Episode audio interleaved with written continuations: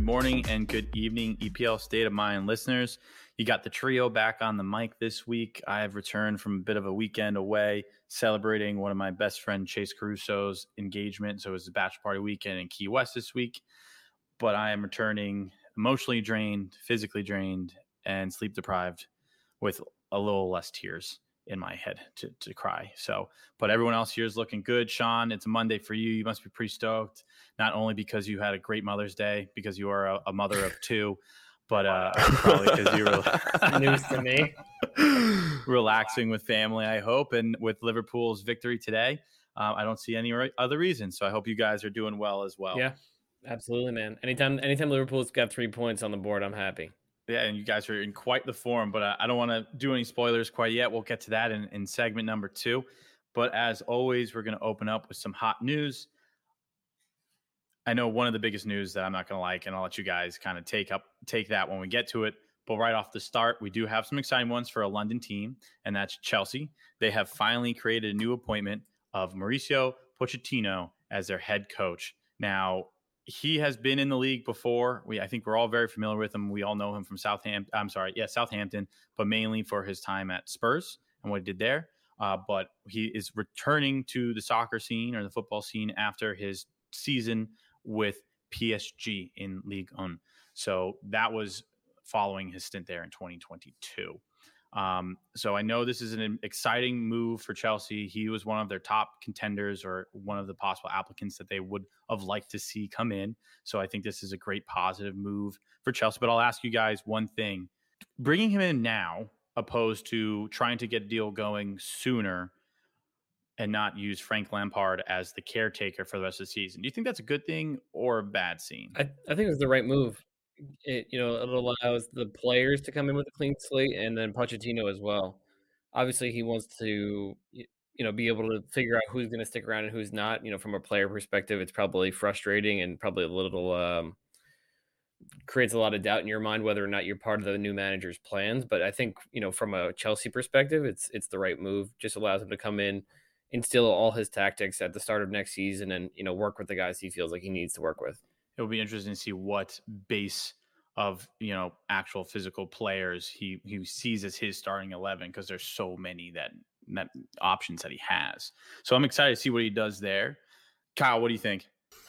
Um i got mixed emotions on this one. I mean you, how many more managers are there for chelsea to try out at this point you know so you're gonna pick someone who's been on three teams in the last three years i guess so maybe it could be good, maybe it couldn't. I I still think it was a slap in the face. I mean, how are you going to expect greatness from a manager who's an interim manager? There's no motivation to stay. You know, so are you you're complaining about Frank Lampard? Yeah, I am complaining about oh Frank Lampard. I think goodness. it was it was There's destined no for failure. Way. They Stop. set him well, yeah, up for failure. As soon as yes, he accepted he the job, he failed. Listen, yeah, I guarantee you, if they signed him into an 18 month manager you cannot get fired, they'd be on a war path right now. No. He'd be motivated. No. It would be no. awesome. but listen, if he's got to go, you know, they really threw him for the ringer there. I think Pochettino, if if you're not going to get someone like Jose Mourinho, like a an unbelievable fun manager, you might as well try him out. Other clubs have been trying. He's okay at PSG. He's shite for Spurs, but we'll see. I think he's got a little bit better of a mentality. He's got definitely a better record and history than Potter did.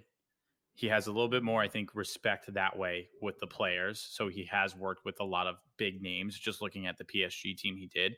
So I think this is a young Chelsea team, especially now with all of the guys that they brought in. I think it's someone that they can actually look into and look up to a little bit more than Potter. And I oh, think oh, yeah, no one for really, sure. other than you, other than you, Kyle, I don't think anyone really respected Frank Lampard's managerial ability, especially after what he got Everton in this season. Um, so See, but that's what I'm going at. You know what I'm saying? Like, if if everyone doesn't believe in you and you know your time there is limited, what's the motivation to do well? The fact that you're getting paid very handsomely for the team that you were a player on probably would do it for me. so what? He's going to upgrade his like 200 foot yacht to a 210 foot yacht now. It'll be interesting. I think um, the one big change, you know, going from both Tuchel and Potter style play to Pochettino is that he typically likes to play with four defenders, um, like in a four-two-three-one, with the fullbacks really like pressing up high up the pitch. Um, overall, like very much likes to build from the back as well. So it'll be kind of interesting to see. You know, there's probably what four or five like quality options that Chelsea have at center back. So it'll be interesting to decide like who he who he you know puts there, and then who he sees. I mean, Enzo Fernandez has to play, Mm-hmm. so you know who, who's the midfielder that goes alongside him, and then you know obviously the four ahead, you know striker. We expect them to to make a move this summer, but there's still a lot of uncertainty. Um, but I think you know to your point that you just made, James, that he does have experience in a big job before, where you know Potter was coming from Brighton, which you know no disrespect, we obviously you know respect the, the team and the squad that they've built, but they're not you know a, a major market team or you know one of the you know the top most prestigious teams in the league by any means. So I think Pochettino's got experience in that type of position and you know is well suited to to take on the job at Stamford Bridge. Yeah, agreed. We'll see how it turns out. But a great segue into that is a little bit more history from Pochettino. Um, he also was. You said this before, Sean. I didn't know that, but he also played, and he was also was he a player? He was wasn't a player manager. He actually coached the squad as well of Espanyol. Yes, that's correct. So at the end of his pro career was with Espanyol, um, and then he took over as manager, uh, I believe, like two or three years after he retired. So speaking of them, they did lose um, on home soil to Barcelona this weekend, securing uh, Barca's first title in 27 years, or sorry, 27th title, their first in four years. Said that one Yeah. backwards. Um, That's okay. But I would have been like, wow. the But, dry spell uh, for sure for Barcelona, but definitely not that far. yeah, they haven't been they haven't fallen off that bad. Um, but yeah, the, obviously there was a pretty crazy moment at the end. You want to talk about that one? Yeah, I mean, I don't know if you will have seen it on Instagram or anything like that, but you will find a ton of videos over all over the place. That Barcelona celebration in the center of the what stadium was it? RCDE Stadium, which if you look on Google Maps is a 15 to 11 minute drive from Camp Nou. So it's literally their city rivals, which is what Camp- Barcelona. Camp now. Camp Now, Camp New, and uh, they're 15 minutes apart from each other. So that game, that victory, the 4 2 win at, over their rivals, put Barcelona, sealed the fate. And of course, there's going to be celebrations after you win your league title. So they decided to do what I would like to call a ring around the rosy of the center of the pitch. And they were all holding hands in a circle. And it, it couldn't have lasted more than five minutes because almost immediately the uh, home fans of Espanyol stormed the pitch and chased Barcelona players into the tunnel out of the stadium.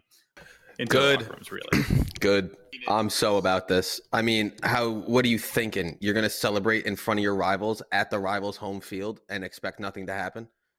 Like, Uh, no, that- I that think they definitely expected to me. something to happen, but I think I think You it was should- the right thing for them to do. If I was an Arsenal player and it was and we won again, let's say throw it back there at White Hart Lane, definitely would have had some celebrations for me. But I don't know, handled it a man. If- better, but that's If Man City were to clinch by beating Liverpool at Liverpool, all I want to see them do is put their heads down and walk into the locker room.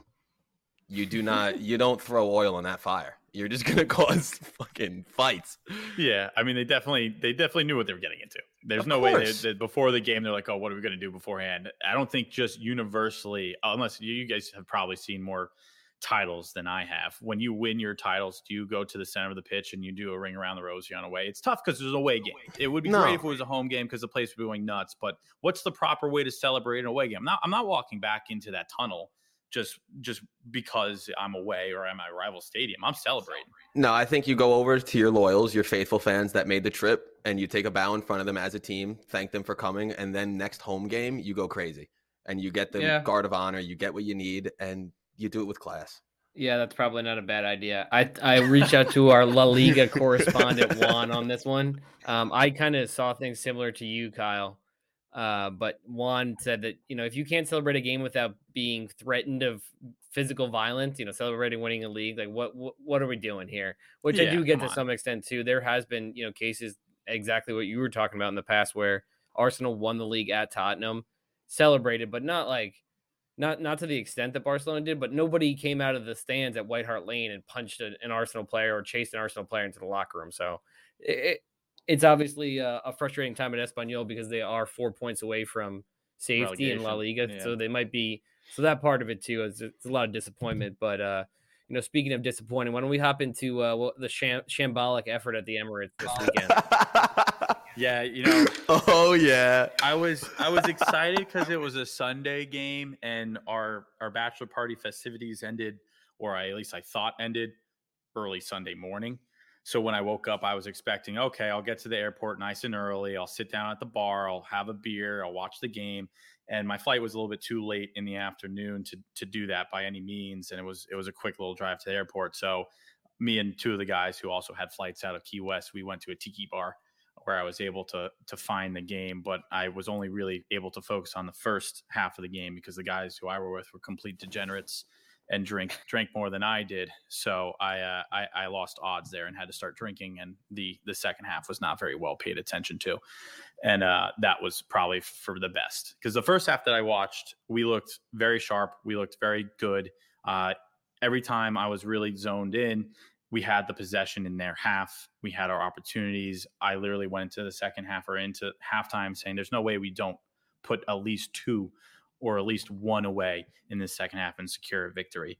And then just allowing a first goal in such sloppy style, which I know there's some controversy regarding if you know Kiwior was fouled or not. It, it was it was just pandemonium in the box after a set piece, and people get their legs crossed or stepped on, and it was nothing that would, should have called the goal back. So I agree with the call on that. It was just sad to see that Enciso was just wide open in the middle there to put this little dinker of a header in.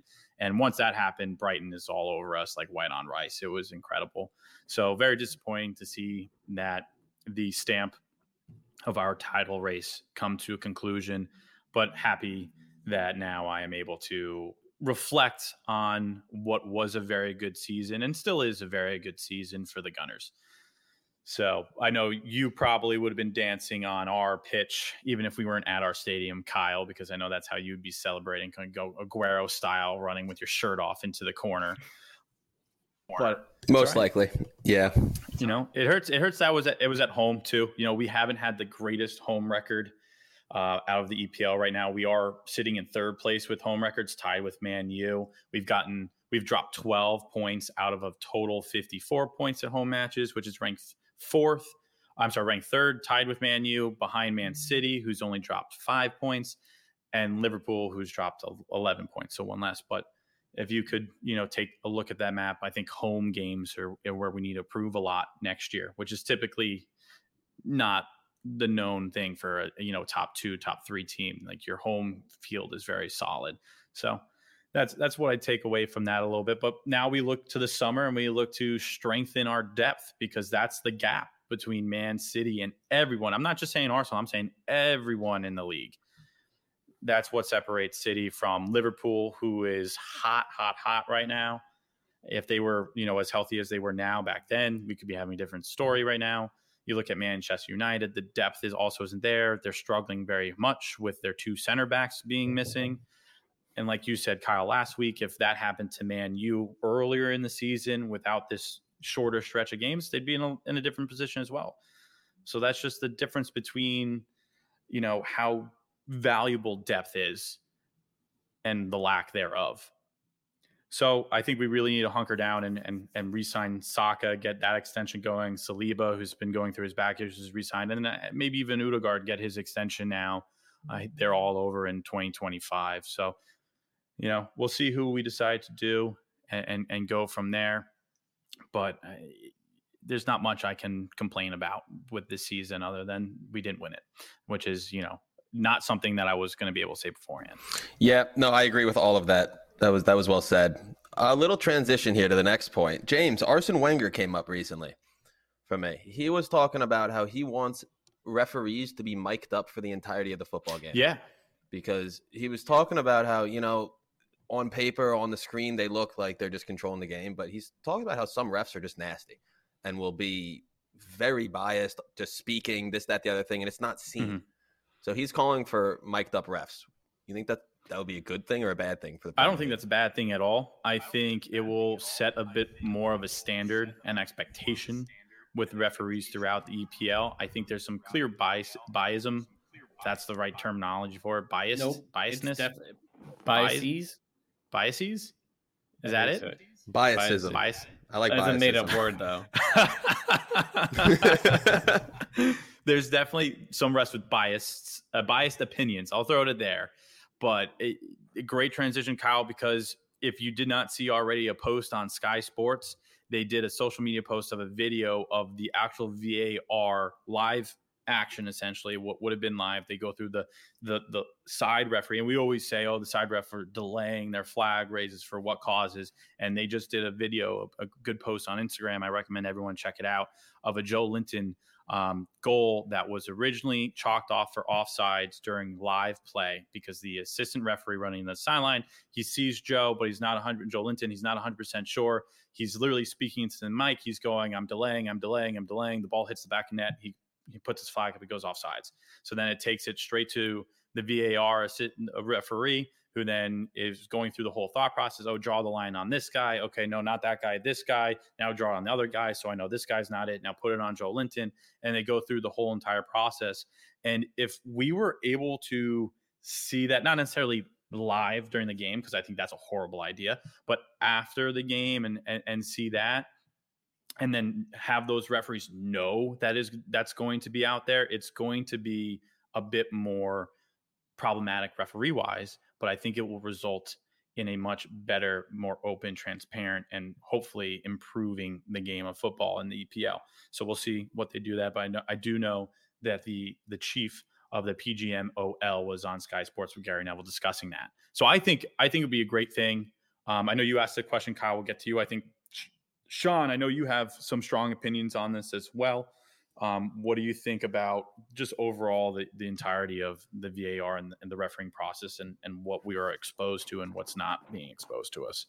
Yeah, I mean, there's other leagues, I think, in uh, Ligue 1 in France where they have pretty much all communications live with the VAR booth there. Um, you can hear that conversation live during the game. So even like you said, if there's a way for it to be released after the game, that's fine. As long as there's accountability and explanations for you know how they're reaching their decisions, I think there'll be less complaints from a football fan's perspective if you understand why they made X call. Um, because you know there's ones that make you scratch your head because of lack of consistency. It's like, well, maybe hearing that dialogue will, like you said, kind of promote accountability and um, some more understanding on the fan side of thing as well as you know how they reach those calls.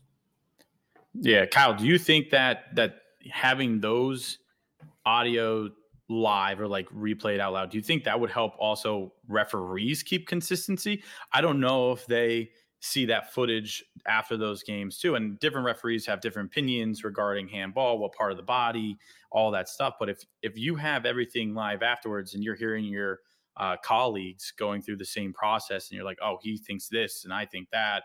What do you what do you think of that, Kyle? Um, I, I, I guess I'm about it, honestly. You know, it'd be cool to see exactly what is said between the players and the refs when you can see them yelling at each other, whether they're actually cursing, whether the yellow cards when they're very visibly, violently yelling toward the ref. You know, maybe there is some unwritten, like, hey, I'm just yelling, great call. I think you look great today, you know, but you do it angrily and you get a yellow. And the ref might just see a screaming player and give him a yellow. But now you know you can go back after the game, look at the mic'd up recording of it, and be like, "Wow, he was just complimenting my dress today." So like we can we can take that yellow away. So I think it, it would hold people more accountable, of course, which would be good. Um, the other point I wanted to say, talking about the offsides flags being thrown up late, you know, like they're gonna let play go. I hate that shit. I think it is absolutely disgusting some of the biggest challenges in all of football come in in one-on-ones in a 1v1 1v2 even like you know you're going one-on-one against the goalie on most of those opportunities those guys get hurt very often in those situations. You should be watching out for the players. They are the ones at risk in that situation. And you know if you are clearly offsides you let the play go you you try to dribble around the goalie you get clipped you break your ankle you're out for four months why was that flag not yeah, up? Th- That's absurd. I, I, agree with you, and I get frustrated with that sometimes too. But I think it really depends on how tight something is. If they're if, if we're sitting at home and we can see that he's offsides, yeah, I, I think it's safe for you to raise your flag. Oh, sure, but like there there have been so many instances where even from my couch, I'm like, dog, I play FIFA. That's offsides by a mile. and that flag stays down, and I watch the play, and then it goes up, and I'm like, oh no shit, Sherlock, like well done. Yeah, did, they So, are introducing I FIFA hate that. I'm so the, against uh, that. the requirements of uh, being able to be an assistant referee. You must also sit on your couch and play FIFA Dog in order to be an Yep. assistant referee. Well, that's good. That's that's Speaking of uh, teams that you play with on FIFA, how about Man City and Real Madrid? If you play with them on FIFA, you're kind of a loser, in my opinion. Yeah, I would agree. Uh, uh, throwing it over to uh, to our uh, loser, as long if we're talking about betting, Kyle. What what are your thoughts on a one-one draw at the Bernabeu last Tuesday? I mean, listen, playing with Man City or Real Madrid has its time in FIFA. It's when the game is downloading and you can only play with five star teams. we, we all know that's the time. But um, I was a little upset about that game. I was scared of a 1v1 draw. They've done that every single round now of the knockout stages in the away leg. They tied Leipzig 1 1. They tied Bayern Munich 1 1. Now they've tied Real Madrid 1 1 away. That being said, fellas, there is a even split on FanDuel, whatever, on FotMob. Everyone's thinking that this game is going to be even. This game is not going to be even. Talk about the second leg of those knockout challenges earlier on. They beat Leipzig 7 0 at home and they beat Bayern Munich 3 0 at home. They don't lose at home in the Champions League. Not this year, motherfuckers. Say it with your chest out, Kyle. Say it with I- your chest out. oh God, it's being puffed. You don't even know. but um, listen, I have a lot of hope for this game. They're at home. This is we've seen this before. I mean, we saw this last year. It went terribly, but we're gonna we're gonna go up there with our chins up. I do think we can win this game. I'm going to guess a two nothing victory, just going based off of Man City has not let up a goal at home yet in the knockout stages, and if they can hold Bayern Munich, in my opinion, they are capable of holding Real Madrid. I do think Madrid is a little bit better this season than Bayern. Munich. Mhm. I think their attack's better, but you know, holding holding Bayern Munich speaks volumes. That's tough. So I I could see two nothing. I could maybe see th- two to one, but it's like when Man City played Arsenal at home. The only way they lose this game, in my opinion, is if the other team can mm-hmm. outscore them, and they are going to score a Yeah. lot. You know, it's not a you score a goal, you play defense. No, absolutely not. You got to score. So I have high hopes for it, guys. My lock of the week has been absolutely piss poor. So I'm gonna lock in a one-one draw and hope I'm wrong. You're So, fading yourself on this We'll one. see. It is what it is. I, I agree with you. No, but we'll win it. All right, I'm gonna I'm gonna go on on that. We're gonna win it in PKs if we tie. Okay, that's fair. That's fair. I, I, I'm on the same boat as you. I think Man City at home is a different animal. I do. I think very highly of Real Madrid, um, mainly because of Vinny Jr. and Benzema being their main, you know, forces up there. But you even have uh, Rodrygo, who's who's destroying as well. A lot of lot of poor defenders are just at the mercy of Real Madrid. But I, I felt like there was a lot left to be desired in this first leg from them. And I think we haven't seen the true Man City versus Real Madrid. So I don't know what's going to happen in this game. I think this one's going to be a bunch of firecrackers. Yeah, I'm personally, uh, I just don't. I think it's bad business to bet against Real Madrid in the Champions League. I think City is the better team. I think they have the better coach. I just something about Real Madrid in the Champions League, man. There's just nothing you, you can't count them out. Um, obviously, I think Man City will take the one-one draw and go home with you know confidence. But um, the two guys that really stood out to me in the first leg, obviously Vinny Jr., like you mentioned, scored a beautiful goal. But Eduardo Camavinga at left back, just really that whole left-hand side of of I think it's Modric in the left side of midfield and then Camavinga at left back and and Vinny Jr. at left wing was was really good in that game and dangerous for uh for Real throughout. So that's that's where I'd be highlighting in the next match as well. Is Camavinga, is he all right? I think he was injured or this week in, in a Real Madrid matchup. Um, Oh. I'm checking now. I could be completely wrong, but I do remember seeing something. come up. Oh no! Hold on, let yeah, me he see. did come off. He did come off this But, weekend. uh, right. you know, to um to James's point earlier, he was talking about how like the game was a little slow, not what he expected. I do think both coaches were very wearing it on their shirt that this is a 100 minute 180 minute game that they're playing against each other right now. So there's no reason to treat it like anything else. Which is another reason I'm a little excited because Manchester City this season has proven that they're a second half team. Every time they come out of that locker room, they are fire. So they're treating this like a 180 minute game. Second half is coming and it's at home. So I'm I'm I got man, I'm gonna lose a lot of money if they lose this. I mean, you have you have everyone firing on all cylinders too, right? Like Guguan is is destroying Who? everybody now. Guguan, I, I can never Wait, wait, wait, pronounce back up. Rogue Back up. Ro- no, Gug- Yo, googly woogly. What what is Googly this? Moogly. What was that one from? That's a classic. What is that?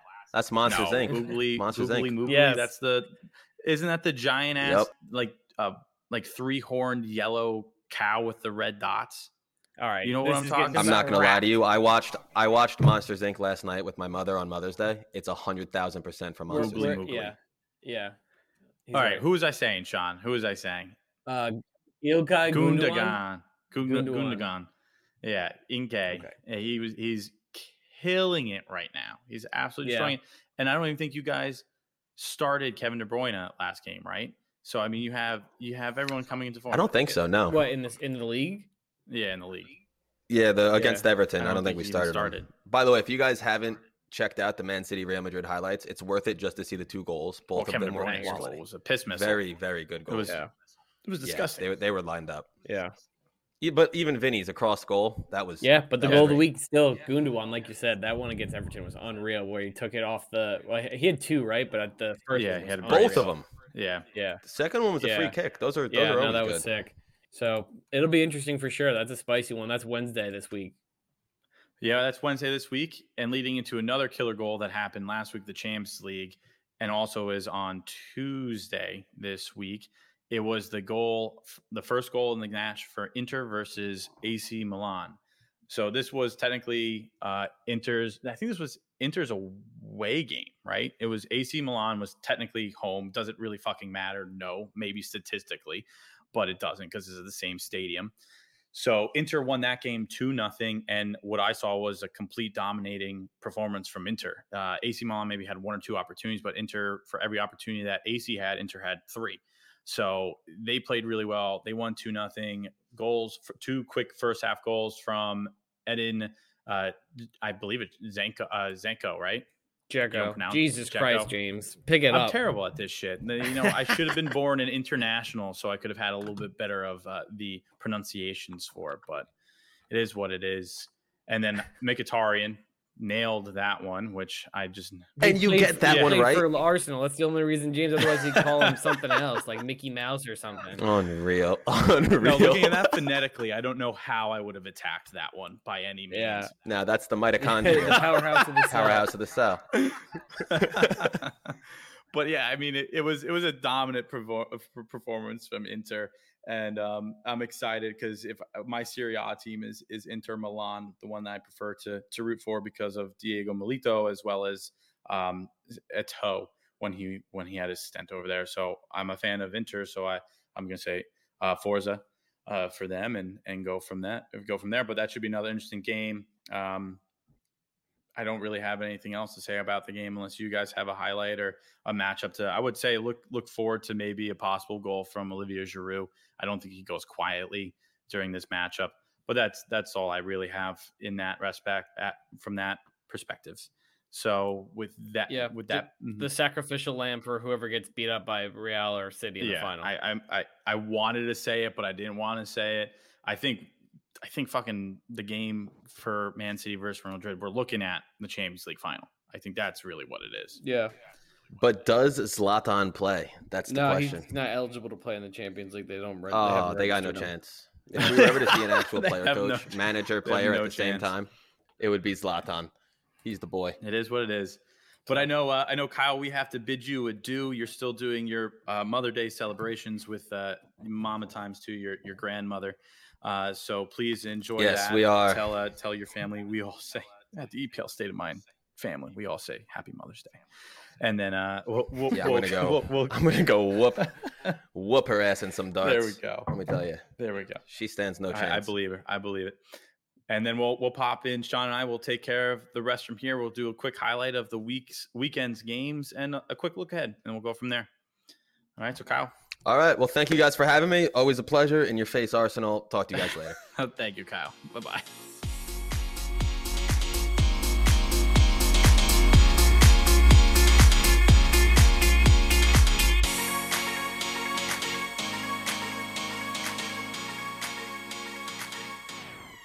All right. Well, with the hot King hero retired for the evening, I think we can pop right into the the Fulham versus Southampton game. This was a two win for Fulham home. So some good news from Fulham. They had the return star of Mitrovic.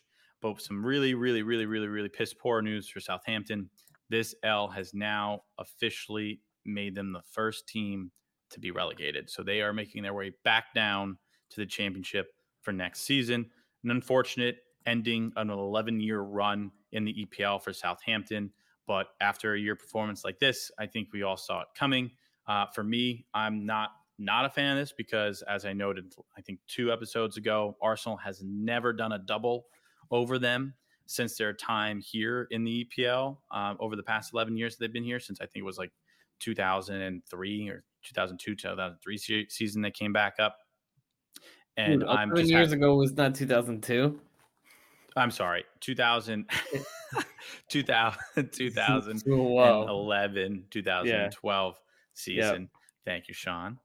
Um, I got you. I'm much better at math and pronunciations, and that was just a, that was a bad one there. But bringing in a bringing a different team, we can do a double over. Maybe we'll get another at least two points for next season from that. So unfortunate news from there. But with this relegation, typically comes a fire sale or teams in the middle towards the top look to just poach on players, right? So I've listed a couple names here, Sean, that I see as players to look forward to maybe popping onto a different roster this year. And I listed James Ward Prowse, who we know is a free kick, free set piece master. Unfortunately, I don't know if we'll see him break David Beckham's record this season, but he'll certainly do it next season. Um, so we'll see what can come along him. His contract does expire in 2026. He's currently at a market value of around 36 million to 45 million dollars in my eyes. Um, he's not the greatest. I don't know where you would put him on top of central midfielders in the league, but he's definitely one to keep your eye on. Um, Theo Walcott, who is an ex Arsenal player, he's up there in age. He's at 34 years old, but he can actually leave on a free transfer. So I definitely expect him, unless he decides to retire, I definitely expect him to make someone's second team roster very easily, especially on free transfer. I could see someone along the lines of maybe Brentford picking him up as a backup or someone right in the middle of, of the league like that, looking for some more experience. And then my last one here is Kyle Walker Peters, who I think is one of the best right backs in the leagues. I do enjoy watching him play very much so. I don't think he's incredible, but I definitely think he is a steal. And then he's his contract expires in 2025, but obviously with relegation, we're looking at a, a market value of 27 to 30 million dollars from him. So I don't know if you have any other names or any any agreements with those guys. Yeah, I think uh, Ward Prowse especially will be. You know, he's at the quality of of a mid mid table or even bottom half of the table team. He can come in and start right away, like you said. Great on set pieces, good ball distribution. Um, you know, works hard. Obviously, as leadership as the captain of Southampton. Mm-hmm. Um, the other guy I would like to mention would be Romeo Lavia, who's a holding midfielder. He's 19. Um, they signed him from Man City last summer, but he's a really exciting player, and I think that um, you know he he could do wonders. You know, at a, at a better team with with more structure and, and better players around him. I think he's got a, a bright future ahead of him. Um, so th- those would be that'd be the guy that I would be looking at. Um, I think he gets picked up somewhere along the way, but um, you know, moving on from a team that looks like they're going to stay up potentially uh, is your boys Nottingham Forest with a 2-2 draw at Stamford Bridge this weekend. Any takeaways yes, you had on that one? But dueling braces. Yeah, dueling braces, great highlight there. So right off the bat, I, I will say that when I was watching the game, I did think Chelsea were going to go away with it. I thought once they started to build a little momentum, having a, the first goal and then taking the lead again with the second goal, I really thought that they were going to start to run away with the game. Uh, but obviously, Forest has a lot to fight for, which is always a difficult uh, team to play against when you have something really hard to fight for. Chelsea's done; they have nothing to lose, they have nothing to gain. Forest had everything to to lose and everything to gain, so they really put in a lot of hard work to come back and really crawl back into that game to tie it two two. The dueling braces you did see from one of the players I highlighted as one of my least favorite and biggest uh, L's or least impressive this year was the the new signing for Chelsea of Raheem Sterling from Man City. Uh, he had his brace, and he actually looked like how I expected him to play throughout the year. I know it, it, everyone's defense for him is that he was injured for a majority of it, but if you look at the games that he was healthy, he was nowhere near this caliber of a performance, and this is where he really should be every week. Not necessarily scoring braces every week, but playing the game that he did that gave him the opportunities to score the braces or create in that sense. So really good performance from him. And then the last one, the the dueling braces, uh, also came from a uh, Taiwo Awoni, right? Awani. Yeah, Awani. Yeah, that, that was the that's yeah. the best pronunciation of the episode. Uh, Thank you. I, I looked straight at you. I was like, God, he's gonna cringe on that one. I don't know, but yeah, a really, a really good game. I think he might have had a game, a goal last game as well. I think he's been playing relatively well um, for for Forest. One thing I will say though is is Forest is bringing back that long throw into the box. I've Yep. seen the, a couple of their past games. They're they're just overloading the box, throwing that ball in there, and just having a couple people stand right outside, wait for that rebound. That's how they nearly scored two times against you guys about three weeks ago, and that's how they scored their second goal in this game. So, uh, is it a great strategy? Uh, maybe I don't think so. It's it's a little bit high schoolish, um, in my opinion, but it's working. So I, I love I love that for him. Love him bringing back the long throw into the box. yeah, So, for sure it was uh, huge. Yep. And then uh, the last highlight we have for them is is 34 points sees them three points out of the relegation zone right now over Leeds and Leicester. And if they are to secure one more win for Forest, it guarantees them safety. So they have two difficult games coming up. Uh, I believe it's next one is against Arsenal, uh, home for them, and then the following one is against Crystal Palace. Um, both going to be two difficult games to get uh, three points from, but three points would secure their safety. So if they're able to get two ties, that also works for them, but they need at least something immediately. But they're looking in a lot better position than they were a few weeks ago. Definitely not in the best position from my future prediction on them finishing top 10, but uh, that was just that was just piss poor uh, Yeah. planning by me. Speaking of teams that have really come on in the last couple of weeks, how about Aston Villa taking a 2 1 victory over Tottenham at Villa Park this weekend? Uh, officially ends Tottenham's chances of finishing in the top four. Um, but Villa. But Villa uh, does keep their their hopes of finishing in Europe alive. Uh, they currently sit in seventh place, I believe. Um, excuse me, eighth place, but they're they're level on points with Tottenham, just only behind two on goal difference. Um, So, you know, there is still an opportunity for them there, but they do have to go to Anfield this weekend, and that'll be a tough game. Um, but they are competing with Tottenham for that last um, Europa Conference League spot. I would say at this point, it seems likely that Liverpool and Brighton finish five and six, um, but there is obviously still a possibility for both those teams to finish top four. Um, but I don't see them falling below uh, the positions that they're in currently, uh, especially with the form Liverpool's in. But yeah, that I we we can talk about it in a little bit. But I would say that's my one of my games to highlight this weekend is Villa versus Liverpool. Uh, Jacob Ramsey, 21 years old, to get his 10th goal contribution of the season from midfield. Really, really exciting young player. I think uh, he's got a promising future, and they build the team around him. He could be the you know the main man in a couple of years. Um, and then uh, the other the other note that you have here is that it's the eighth loss away from home for Spurs, uh, with compared to only five wins. And then you look at teams like Arsenal and Newcastle have 12 and eight respectively, um, and, and Chelsea uh, has has the same number of losses. So they've really struggled away from home. Um, they haven't been great at home either. It's just been an overall disappointing season for Spurs. But Mhm. you know, do you have any other takeaways from this game? Nah, that's about it. I know Spurs won, uh, only lost six away from home last season, and that was out of the 38 games. So they still have one more to go. But it's definitely, um, it's it's going to be a struggle to see where they are next year, especially without their coaching situation being figured yet. Uh, which you know at this point, it, it, it's it's getting worse and worse with more coaches being taken off the board and off the board. We had five guys during our our, our, our call with uh, or our special with Aviv. So uh, Avi, I'm sorry, I, I was talking to another Aviv over the weekend, but Avi was on, and, and we gave him five options between Thomas Frank, uh, Pochettino, who's now taken off the board, Brendan Rodgers, who I don't think they've had any conversations with. Vincent Kompany extended his contract at Burnley till 2028, and then Julian Nagelsmann has been totally written off, has written off Spurs and no communication there. So that's three of our our main ones gone. So the the, the clock is ticking, and and I, I, I don't see anything getting better for them at the moment, especially heading into the, the summer transfer window, as well as you know figuring out where the coach is. Something that is trending in the proper, or someone or some team that is trending in the proper direction at the right time to secure possibly a, a better position for higher champion uh, for a higher European spot is Liverpool. Man, they they kicked the shit out of Leicester City today with some with, with a hat trick of assists from your boy Salah, Trent Alexander Arnold doing what he does best and it's just you guys are the first, the only team with five wins of the past five games, other than Man City. So this is where you kind of probably envision Liverpool living towards the end of the season in the run. And I think the injuries definitely did you guys pretty well during during the season, but it was just wasn't working. But this game today clearly worked. So what what do you have from today's action? Yeah, I think it's just a continuation of what we've seen over the previous six games since kind of Trent's been moved into that inverted fullback role, um, almost more like a midfielder where he sits as a, as a as a six alongside Fabinho and he's pinging passes all over the place. I think it allows him to influence games and gets the absolute best out of him.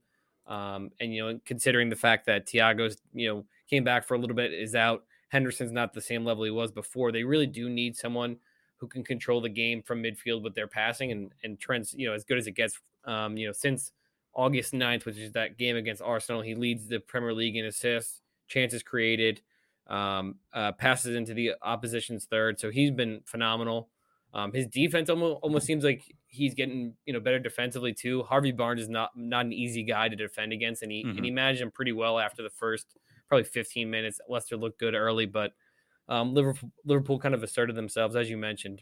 Mo Salah, man. I mean, he's completely turned it on, and and like you said, this is more of what we expected from Liverpool, what we've come to expect from Liverpool over the last few seasons.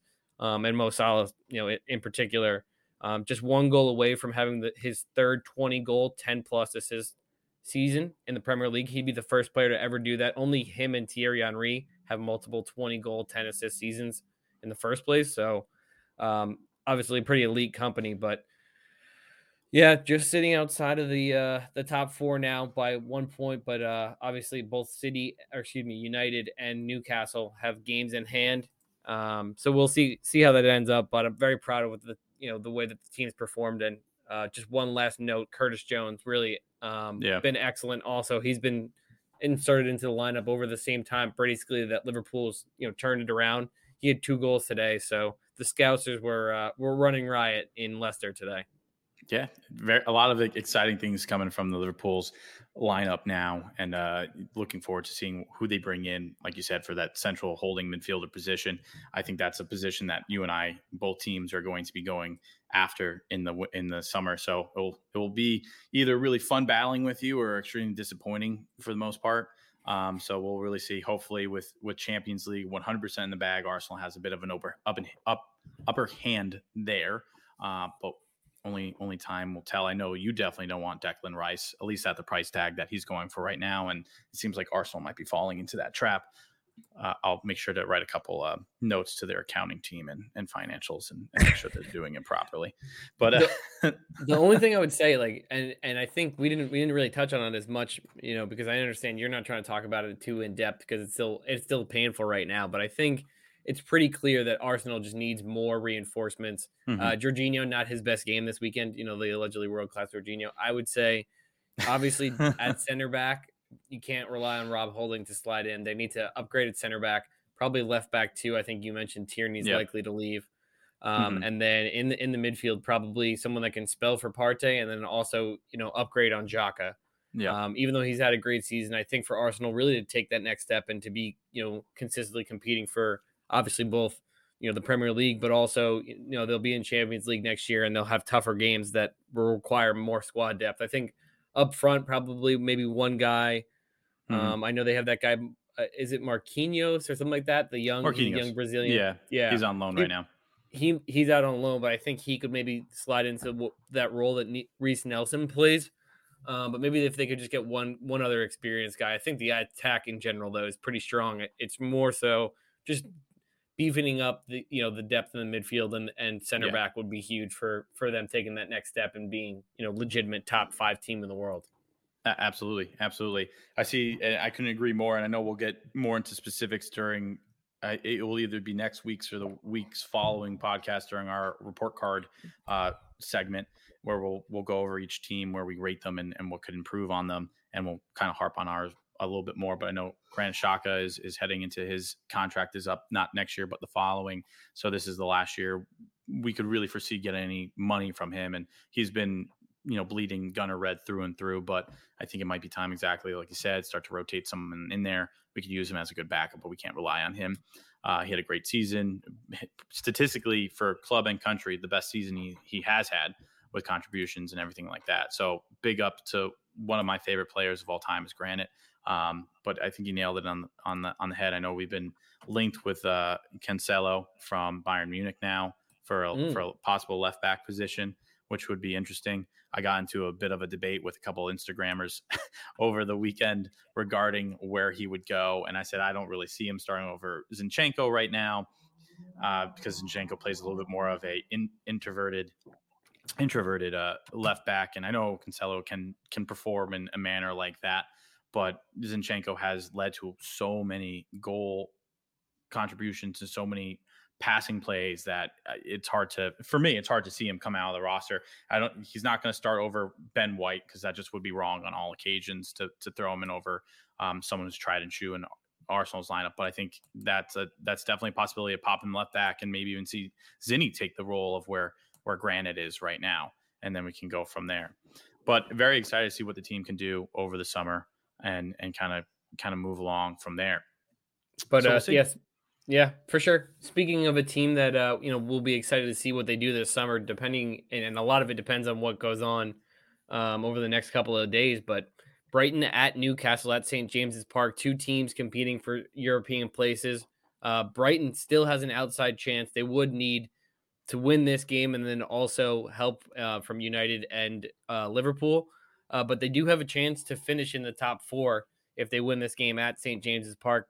The first time these teams played back in August, it was a nil-nil draw, but you know that's ancient history right now. You know, concerning the fact that the manager changed at Brighton, De Zerbi's really come in and and brought in some new players like Enciso, Mitoma, and uh, and Evan Ferguson, who were kind of on mm-hmm. the periphery of the squad at Brighton at the beginning of the year, and now are almost crucial players.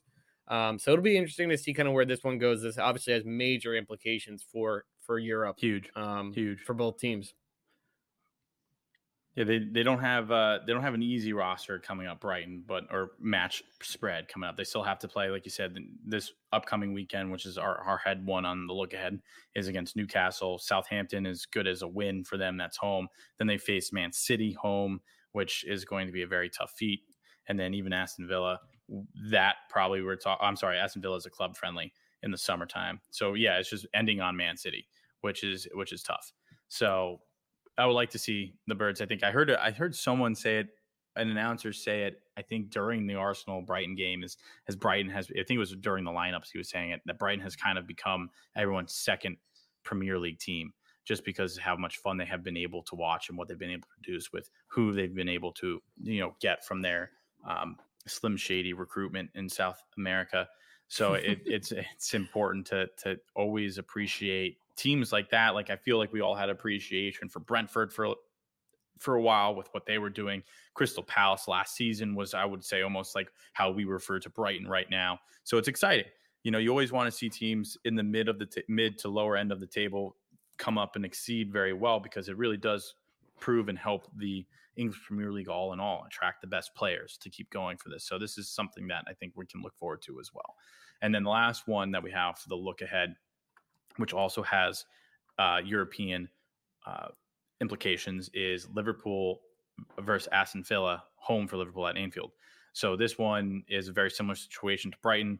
You guys win, and this is a very strong possibility for you guys to overtake. You're only one point behind, right? Uh, Man U and Newcastle. So at this point, it's just you need some help from Brighton and some others. And if you carry on in your true form right now, you you could be in the Champions League again for sure. Yeah, yeah, absolutely. When you know we talked about this months ago, it didn't look like it was possible, but um, it's still there. But like you said, they just they have to win this game. Two teams in, in great form right now. Um, obviously, the guy to look look at for for Liverpool would be two players, be Salah and, and Trent, who we talked about earlier. They've been great um, in in the last five five ten games, and then also uh, Ollie Watkins for Villa has been phenomenal. You know, all season really. So those are the guys I'd be looking forward to. Um, and just because you brought him up, I just wanted to again give a shout out to my boy Barry Eze, who had two this weekend. Yep. Um, we talked about him multiple times in the last couple of weeks. He's basically the new Mitoma in the sense that he's the uh, outside, you know, technically gifted winger uh, who's really burst onto the scene and and, and dominated a, a mid-table team um, you know, and dragged them kind of up the table. Although uh, Palace still looks like they're going to finish 12th, which is just hilarious. I think that's what we said. They- we, we said that they're guaranteed to finish 12th. You better bet your house on that. yeah, yeah. It's like the the one. There's two consistents in the Premier League, or three. Let's three. We'll say Man City, um, always among the top of the table and pretty much winning the league.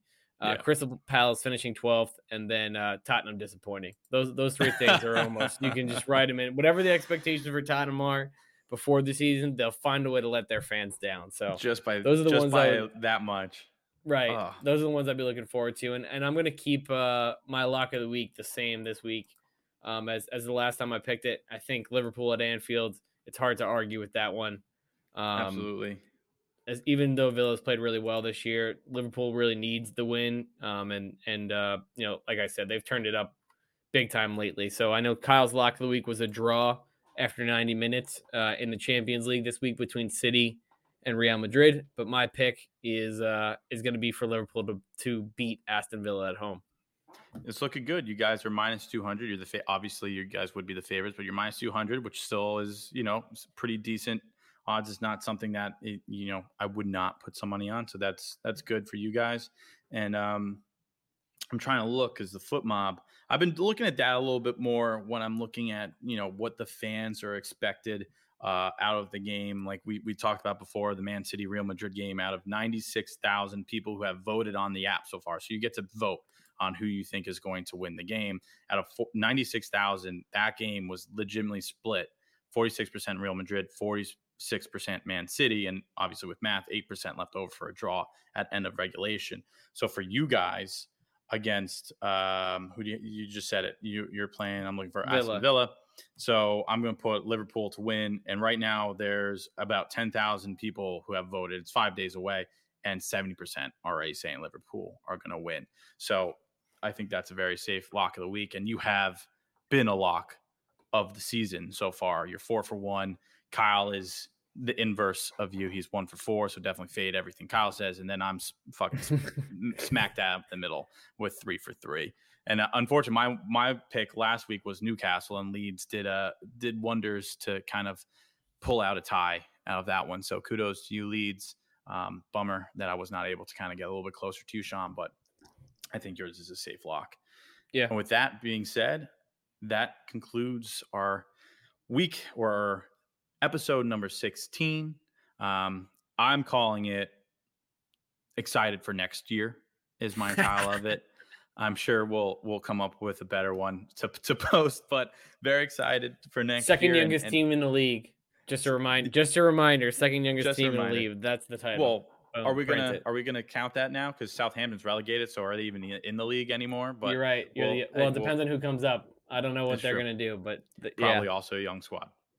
Yeah, could Well, be. we'll see. So for we'll sure. see. Uh, and as always, everybody, thank you for your listen. Thank you for your comments throughout the week and feedback. Uh, Sean, myself, and Kyle always appreciate it. You know, it's always fun talking to people. So they listen to the cast, they like what we said, listen to it, have feedback on it. And, you know, it's a fun hobby for us, but hopefully we get you involved a little bit more and hopefully we bring you a little bit more knowledge for the EPL to, to grow the sport here. So we do appreciate everything you guys do and all the listens. So keep it coming and we'll show our love and affection as always. So enjoy the remainder of your week, everybody. Sean, Kyle, and James at the EPL Same Mind signing off. Yeah.